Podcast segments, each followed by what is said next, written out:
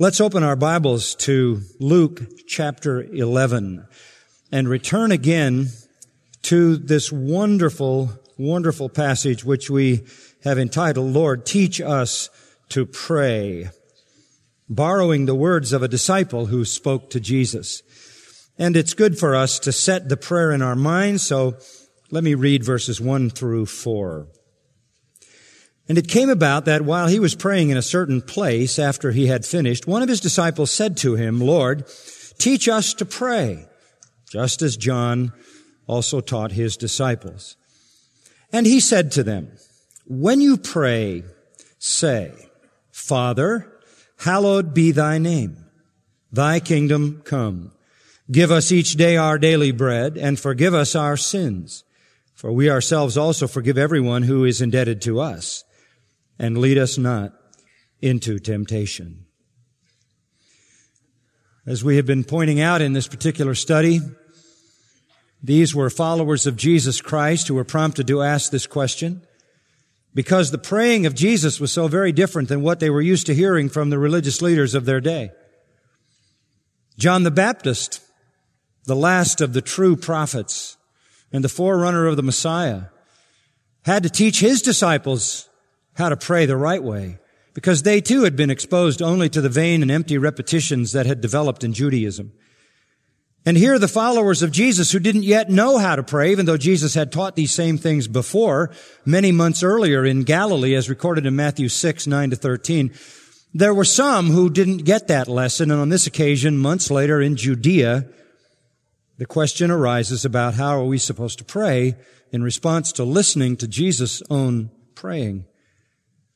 And so the Lord again, for the second time, teaches us how to pray. This is not a prayer to be prayed, although it can be prayed and has been prayed many, many times since it was given. It is more than a prayer to be prayed. It is a way to pray every prayer. It is a structure, a skeleton, a framework around which you build all your prayers. You are to always come in your prayers to a loving, gracious, caring, supplying, resourceful Father. You are always first to be concerned that His name be holy and sacred, and that whatever you ask be consistent with His holiness. You are always to be first of all consumed with the advancement of His kingdom and not yours, and as Jesus taught in the Matthew passage, you are to be concerned that His will be done on earth as it is in heaven. The priority then is God's holiness, God's kingdom, God's will. That's the priority in all your praying at all times. And then, after having set God in the place of priority, you turn to the needs of your own life and ask Him to supply your daily bread, which means to sustain your physical life in all its needs. And then, even more importantly than that, you ask Him to take care of your spiritual needs by forgiving your sin and not leading you into temptation. These are components that should be a part of every prayer that one prays when he goes before or she goes before the Lord. Now, we have worked our way down into verse 4. And we're looking at the petition here and forgive us our sins. In fact, we've already spent two weeks looking at it. So we're going to move on to the next statement, but it connects to that petition. And forgive us our sins for or because we ourselves also forgive everyone who is indebted to us. This seems at first a strange addendum, a strange addition None of the other petitions have any caveats or any requirements. This one does. We are asking for forgiveness and expecting it because we give it to those who sin against us. This is the only caveat in this entire list of petitions. There is here a prerequisite to having your sins forgiven. This is the only one of these petitions that has a prerequisite tied to it. Now we've already talked about the problem, which is sin. And then last week we talked about the provision which is available forgiveness. And now we come to this prerequisite. And what our Lord is saying here is, don't expect to be forgiven by God, your Father, if you haven't forgiven others. This introduces us then to this whole subject of being a forgiving person, being a forgiving Christian. Now remember, the main emphasis of the petition, forgive us our sins, is directed at believers. This is teaching us how to pray. Those of us who are disciples, who've already been saved, we've already been regenerated, we've already been born again, we've already been justified. We've already received eternal life. We already have all of our sins judicially forgiven. Forensically, we have been declared righteous by God because Jesus paid in full the penalty of our sins and we have had the righteousness of God therefore imputed to us. What we're talking about here is not a prayer for salvation. We've done that. We're now among God's children. We're talking about not that judicial forgiveness, but that relational forgiveness we talked about last time. We are completely, totally, fully, and forever forgiven for all our sins. We'll never pay the ultimate penalty for our sins. It's been paid by Jesus Christ. But as we live in the world, we still sin. We don't lose our salvation. We just interrupt our joy. We just lose our assurance, our peace, our usefulness, our testimony. We put ourselves in a position to be disciplined by the Lord. And so day to day, we need to go to the Lord and ask forgiveness. And He will give it if we forgive those who are indebted to us, those who have incurred a debt to us by some violation or sin against us. Don't expect God to forgive your sins if you haven't forgiven others their sins against you. It is amazing in some sense to me that of all the things that God could have identified as a specific way to short circuit blessing, He picked this. There are all kinds of sins we could commit, and any and all of those sins, any and all of those sins will cut us off from blessing until they're confessed. It's when we ask for forgiveness that we receive it on that day-to-day basis. You remember the illustration of Peter. The Lord said to Peter, you don't need a bath. You had a bath. You just need your feet washed. Your bath occurred when you were saved, but as you go through the world, you accumulate mud and dirt on your feet. And regularly and routinely, you need to ask me to keep you clean and to wash you so that you can know the joy of salvation, so that you can have a clean heart. And as David said, a renewed spirit and get the song back in your life. And then will you show transgressors your ways, God's ways, and sinners will be converted. Then you'll have an impact evangelistically. If you live with the dirt on your feet and the mud on your feet, if you truck your way through the world accumulating sin that's not forgiven, you keep yourself outside the place of blessing. You keep yourself under the discipline of the Lord. You forfeit joy, peace, assurance, usefulness, and effective testimony. And of all of the sins that cause that. It's so interesting to me that he picked this one. I'm not going to forgive you when you ask if you don't forgive others. Why does he pick that? Because bitterness can reign supreme in the human heart so easily. So easily. We cultivate and nurse and hold grudges, some people for a lifetime. And in the end, every relationship is ultimately destroyed because somebody or both people can't forgive. Whatever goes wrong in a relationship, we're human. We sin. And in the end, everything comes apart if you can't forgive. Marriages come apart, families come apart, friendships come apart, churches come apart.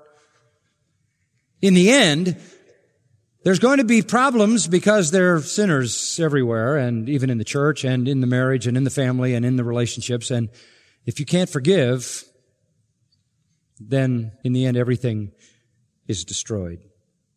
So God puts a premium on forgiveness. A premium on it. If we don't forgive, we won't be forgiven. We live in a world that is bitter.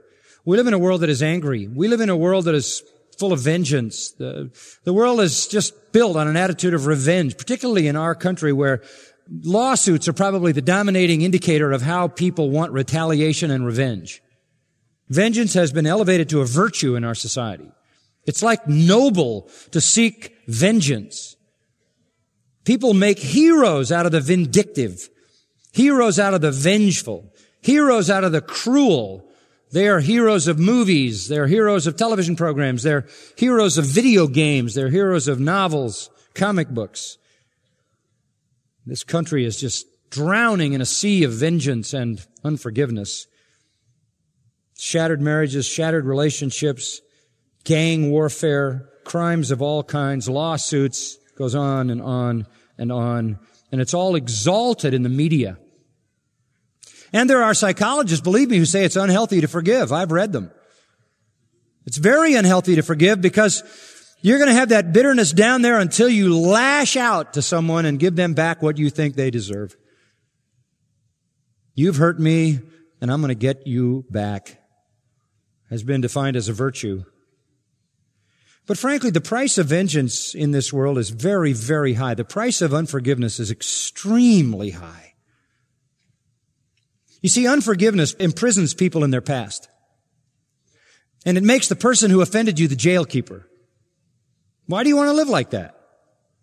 As long as you fail to forgive someone who's offended you, as long as you have failed to forgive that offense and forgive that person, you shackle yourself to the past. You are a prisoner to hate and anger. You are literally picking at an open wound and never letting it heal. You are sentencing yourself, frankly, to always feel as bad as you do and more likely than that to feel worse all the time because you keep rehearsing, rehearsing and rehearsing and rehearsing what was done to you and exaggerating and exacerbating the wound itself. You choose to love hate and now you are a tortured prisoner of the offense and the offender. Who wants to live like that? This produces bitterness, becoming an infectious cancer of the heart. It begins to chew up and eat up your whole life. Unforgiveness is malignant.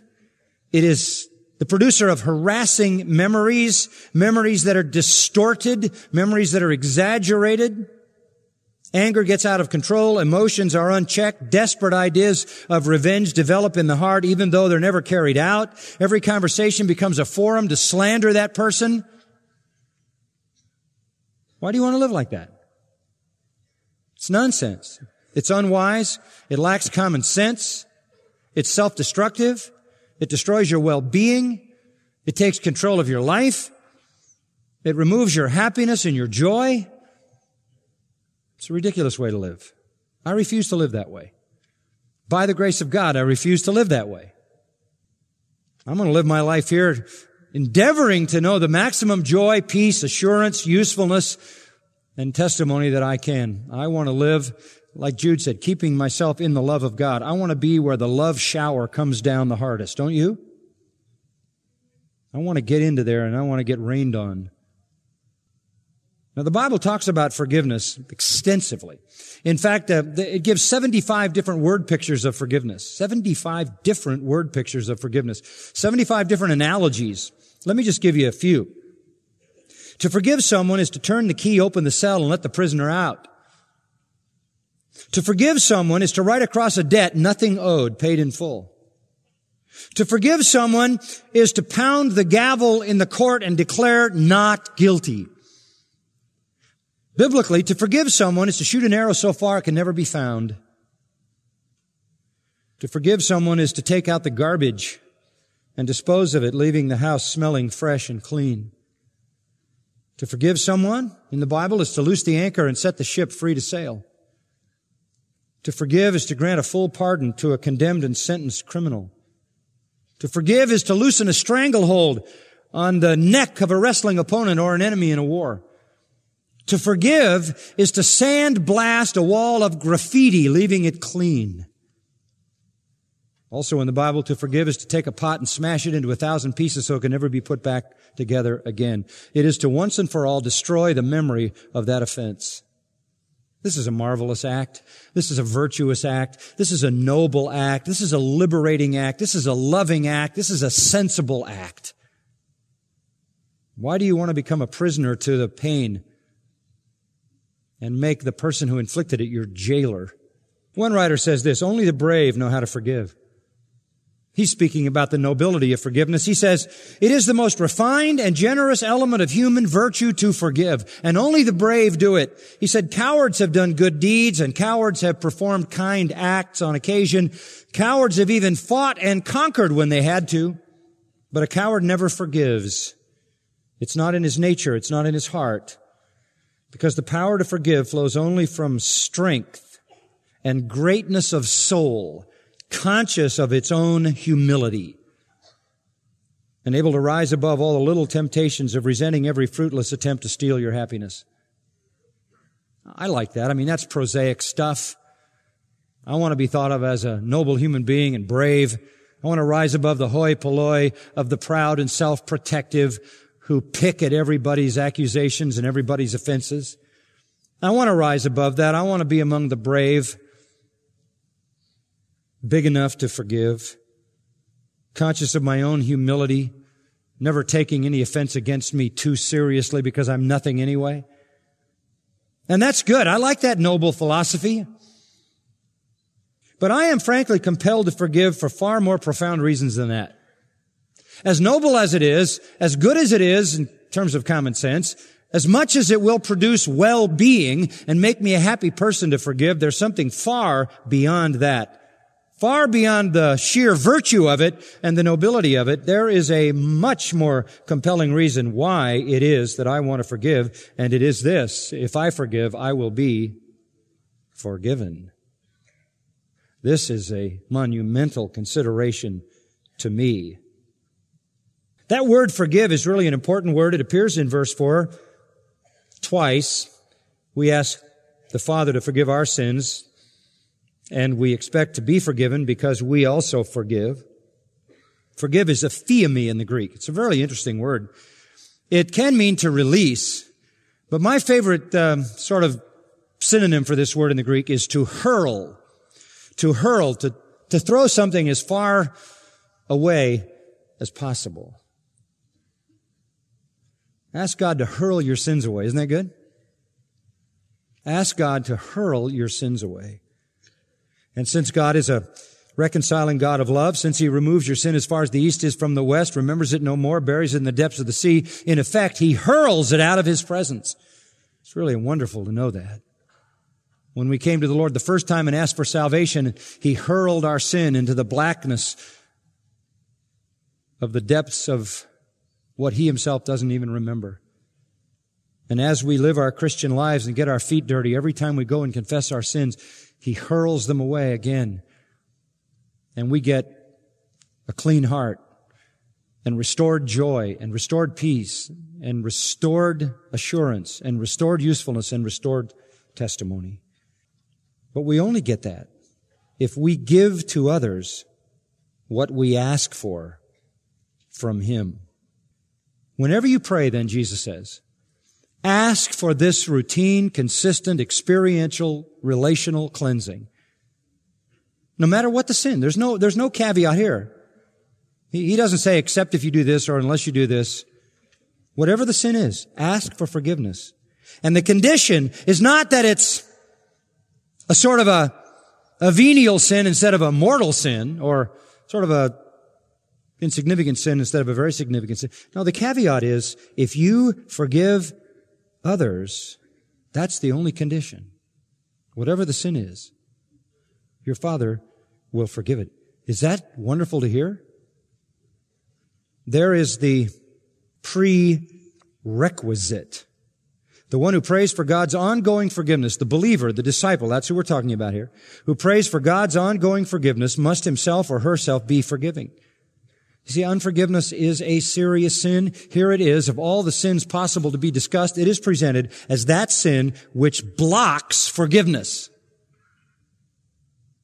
Now, just to show you how important this is in this prayer, go back to Matthew chapter 6, where Jesus there even made it a bigger issue. In Matthew 6, Jesus says in verse 12, in this initial instruction on these lines, Matthew 6:12. He went through the Our Father, hallowed be your name, your kingdom come, your will be done, and uh, give us our daily bread. And then he comes to this same petition. When you pray, pray in this way: Our Father, forgive us our debts, opheilema, because every sin, every hamartia, every missing of the mark is incurring a debt against God. You owe him love, you owe him respect, you owe him honor, you owe him worship, you owe him obedience. And every sin defrauds God of what he is owed, and so you are accumulating a debt to God. And so when you ask forgiveness for your sins, in effect, you're asking to be forgiven your debt. Only the creditor can forgive the debtor, and God will do that. Verse 12. As we also have forgiven our debtors. When people sin against us, it is true. They have violated us. They have defrauded us. They have taken something from us that is not theirs. Maybe our good reputation. Maybe our physical well-being, our health. Maybe our money. They have a debt. But as we forgive that debt, God forgives our debt. Jesus even expands this. Go down to the 14th and 15th verse as he explains this.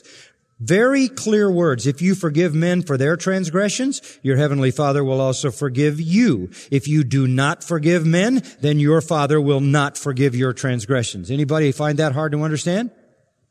I mean, it couldn't be uh, more obvious than that. There is nothing obscure in what was said.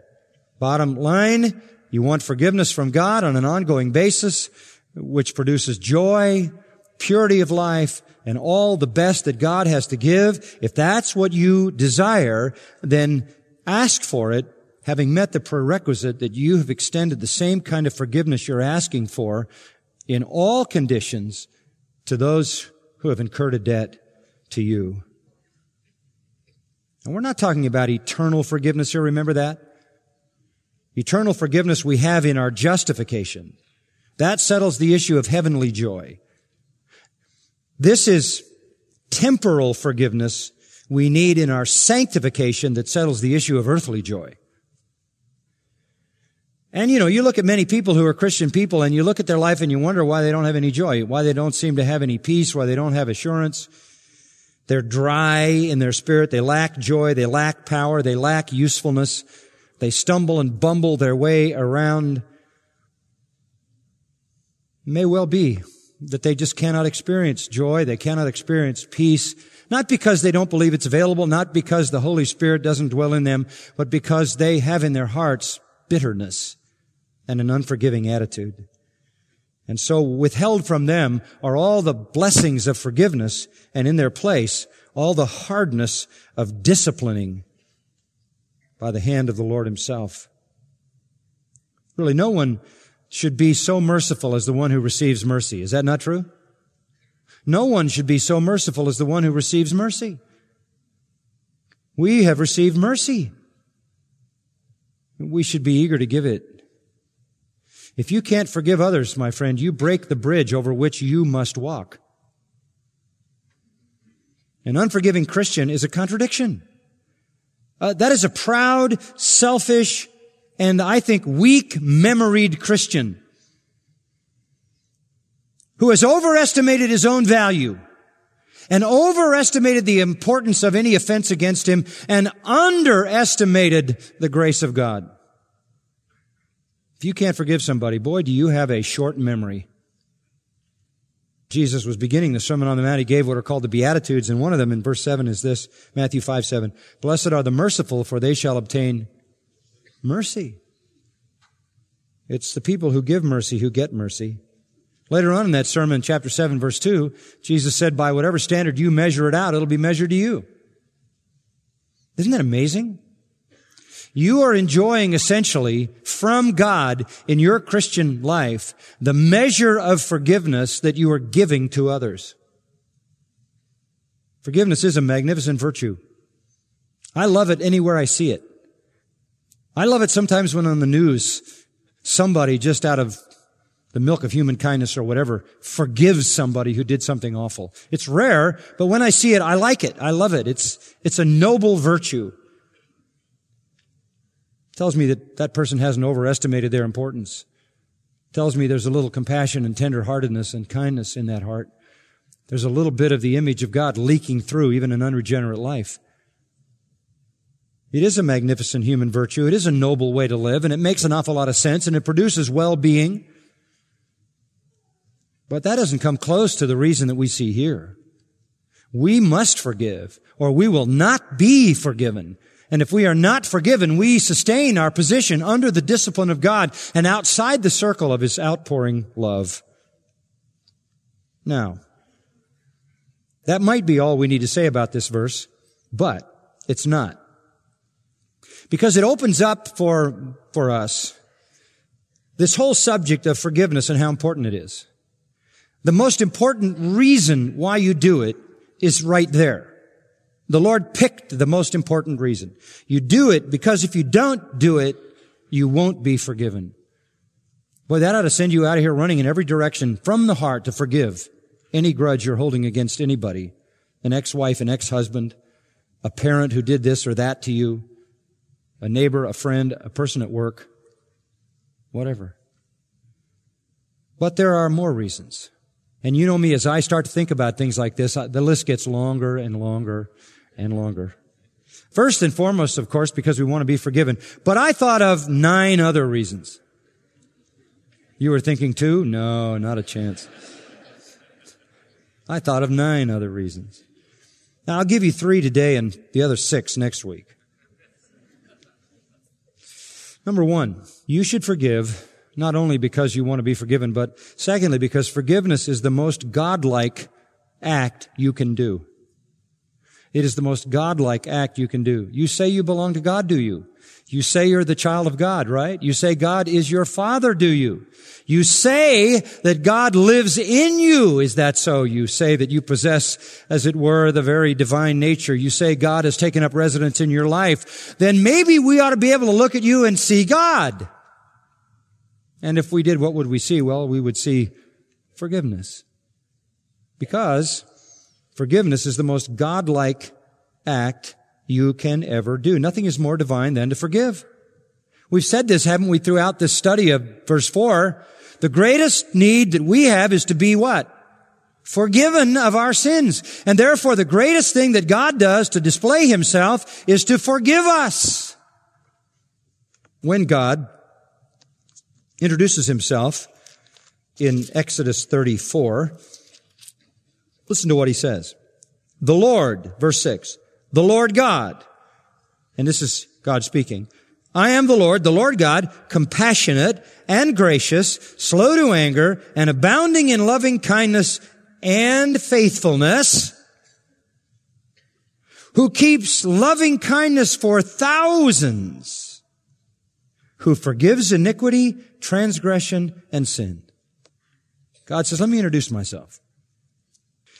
I am compassionate, gracious, patient, loving, faithful, and as a result, I forgive iniquity, transgression, and sin. That's who I am. And that sets God apart from every other God in the plethora and the panoply of deities. There's no such thing as a loving, compassionate, gracious, tender-hearted, merciful, faithful, forgiving deity. There wasn't any in the Old Testament. There hasn't been any in human history. God says, I'm not like the false gods. I'm compassionate. When God introduces himself, he says, let me show you my loving kindness. Let me show you my tender mercy. Let me show you my grace. Let me show you my forgiveness. You are never more like God than when you forgive. Never.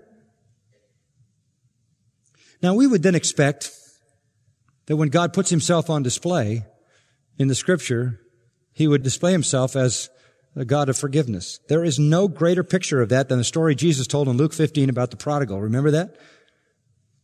In the story of the prodigal son, it's really, I wish I could retitle it throughout all of church history. The title ought to be changed. The title of that story is The Forgiving Father. Forget the son. He's barely worth remembering. It's the story of the forgiving father. That is the monumental aspect of the story. The son in the story of Luke 15 was not unlike many sons. In fact, he was not unlike all of humanity. He represents all of lost humanity, all sinners, greedy. They want to get their hands on everything God has provided and use it wastefully, humanly foolish, giving himself over to people who exploit him and ending up in misery when the money runs out. He's the picture of every sinner, destitute, eating pig slop, slowly comes to his senses, dying of hunger in a pigsty. Pigsty mirrors his life. No future, no hope. He's at the end of himself, spiritually bankrupt, brokenhearted. He says to himself, My father's servants live better than I do. I'll go back. I'll go back. I don't expect to be forgiven. I don't expect to ever be a son again. I don't expect privilege. I'll just go back and be a slave. At least I'll have food better than this and shelter. All he wanted was a roof over his head and food better than pig slop. And he started on the road back. And at that point, we see how God forgives. The father doesn't even wait for him to get there, right? He sees him coming. What's the next line? Far away. And what does he do? Does he hide? Boy, I hope he doesn't find me because I don't want to deal with this kid. No, he runs to him. He runs after him, and when he finally gets to him, he doesn't say, ah, you come to your senses, did you, buddy? And what do you think we're going to do about it? Throws his arms around his neck, starts kissing him and embracing him. And all he wants is a shelter and some decent food. And the father gets the best ring and the best robe and kills the fatted calf and calls for a celebration and a party the likes of which nobody's ever experienced. And that's how God forgives. It is lavish. It is instant. It is complete. It is rich. As soon as God sees the sinner start back and knows the attitude, the attitude is of a broken and a contrite heart. And the sinner wants to be back in the Father's house. The Father runs to him. This is the lavish forgiveness. Contrast the other son who had no forgiveness in his heart, who pouted and saw the father as a fool for forgiving his stupid brother. That's how, that's how f- false religionists in Judaism saw God. Because God was that father. The other brother thought he ought to send the kid back to the pigsty where he belongs. The forgiveness of God is just overwhelming. And that's God. And that's how God forgives. And you're never more like God than when you forgive. Like that. Jesus illustrated it hanging on the cross. Looks down at the people killing him. Father, what? Forgive them. Forgive them. This is God-like. And because it is godlike, it's how we should react to those who have offended us. Listen to Ephesians 4:32. Be ye kind to one another, writes Paul. Be tenderhearted, forgiving each other, just as God in Christ also has forgiven you. Mirror or reflect the forgiveness of God. By the way, when Paul wrote that, he was in prison. He had been mistreated, misjudged, unjustly and hatefully persecuted and imprisoned. And it is from that vantage point that he says, verse 31, don't be bitter, don't have wrath, don't have anger, don't have slander. Just be kind, tender-hearted, forgiving, the way your Father forgives. In Colossians 3, also written from prison, Verse 13, Paul says, forgive each other, just as the Lord forgave you, so also should you. And again, the standard is you say you belong to God, then do what God does. Forgive the way He forgives. One other text on this point, Matthew 5, back to that Sermon on the Mount. In uh, verses 44 and 45, this is specific. Matthew 5:44 I say to you love your enemies and pray for those who persecute you. This is Jesus saying, love your enemies, pray for those who persecute you. in order that you may be sons of your Father who's in heaven. You will display who it is that you belong to by your forgiveness. By your forgiveness. So you are a son of your Father in heaven? Then forgive the way He forgives. So number one in my little list, strengthening the text here, is that you forgive because you're never more like God than when you forgive. Number two, you are forbidden not to forgive by the sixth commandment. You are forbidden not to forgive. You are for, yes, you are forbidden not to, it's double negative, but it works. You are forbidden not to forgive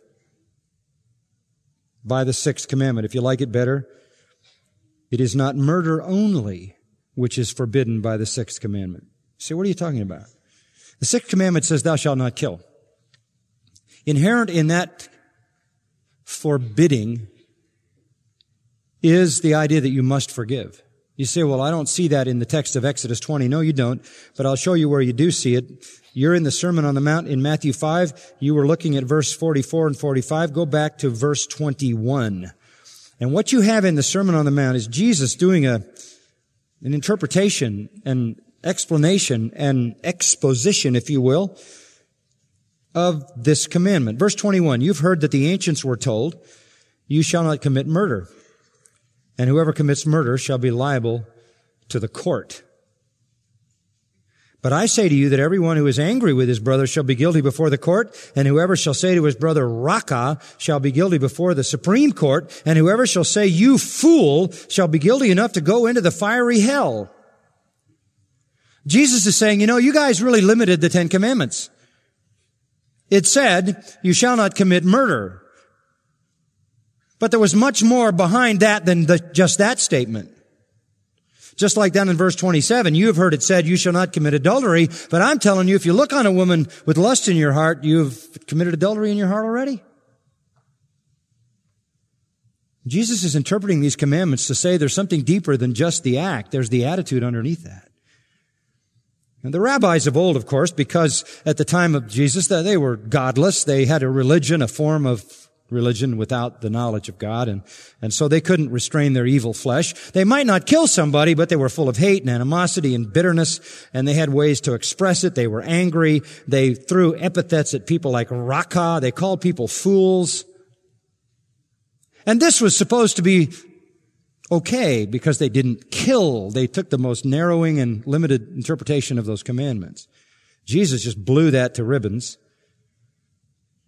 He was very, very aware of the prevailing attitudes that they had because they were being directed at him. They hated Jesus. They were angry with Jesus. They cursed Jesus. And eventually, sort of wiping their own hands, they had the Romans murder Jesus. So he says, you've heard one thing from the ancients, the old rabbis.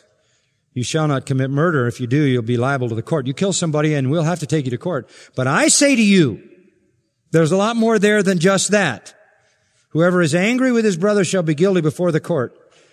1 John 3:15 says, everyone who hates his brother is a murderer. If you hate your brother, you're the same as a murderer. And with that, he swept away all self-righteousness. With that, he unmasked the murderous vice of unforgiveness that wants somebody dead. If you say to your brother, Raka, what is that? I don't know. It was a four letter word. That's the best we can say. I don't, you know, every generation has its curses, doesn't it? Every generation has its epithets. Every generation has those words and they usually somewhere in them have a hard consonant, a consonant which allows you to put an emphasis on it. This is a, this was a common epithet in the ancient Hebrew environment. It has no modern equivalent, so it's just translated out of the Hebrew, racha. A term of abuse, a term of derision, a term of disdain. Literally the lowest of the low. When you say that to somebody, you are just giving hate to them.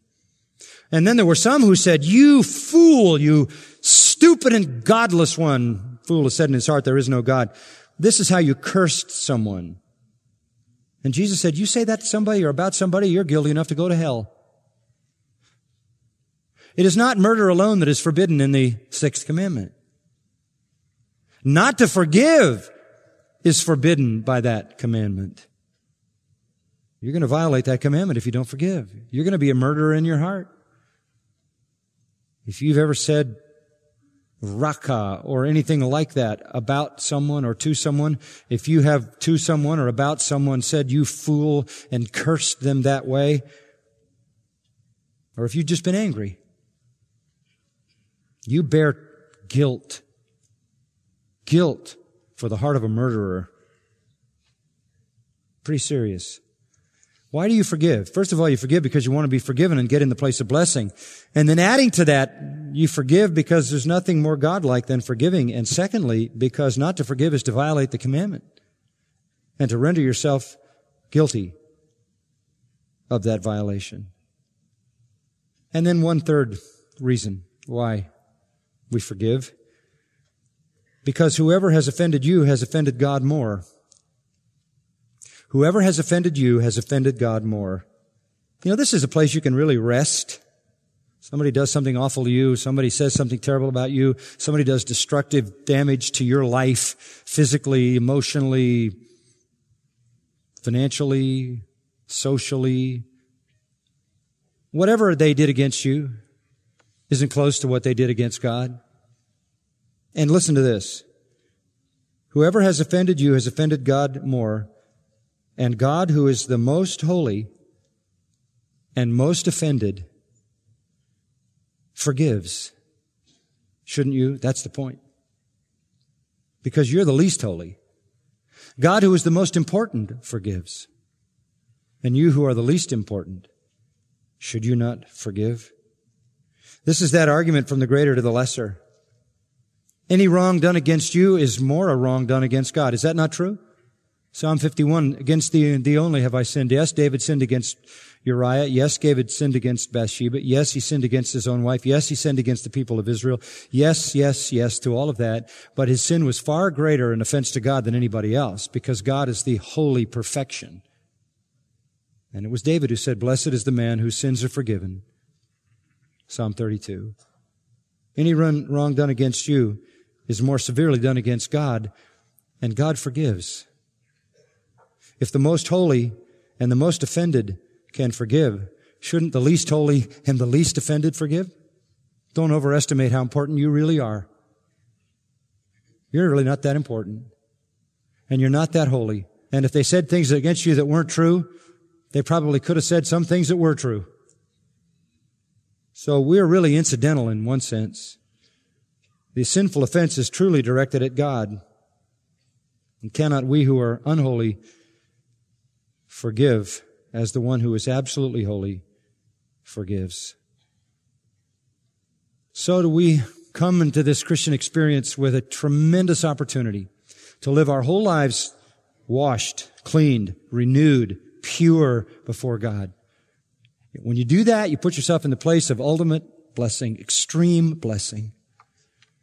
And you can go as you accumulate the dirt of life day in, day out, and you can ask for forgiveness and be forgiven unless this sin is there. And it may be the last one you let go of. When you finally let go of all the rest, this may be the last one you let go of because you've cultivated the bitterness for so long, because the wounds are so profound, because the pain was so great, because the implications were so far reaching. But if you don't forgive, if you don't hurl that sin away, then you're going to keep yourself in a place of discipline. Forgive because God, who is more offended than you, forgave. Forgive because it's the most godlike thing you can do. And forgive so you can be forgiven as well. Well, next Sunday we'll cover the six remaining reasons to forgive. Lord, this is practical. This is easily to be understood. But we confess that our hearts are hard and rigid and we have created habits of vengeance, habits of anger, habits of animosity, habits of unforgiveness. that have been fed and cultivated and nourished. They're like weeds that are so strong we can barely pull them out of the soil. So we need your help. Help us to contemplate the glory and greatness of your forgiveness. Help us to long to be like you. And help us to fully desire the forgiveness that you give those who forgive so that we can have lives that are literally filled with blessing. We commit ourselves to you for this work that the Spirit can work in us to your glory, we pray in Christ's name. Amen.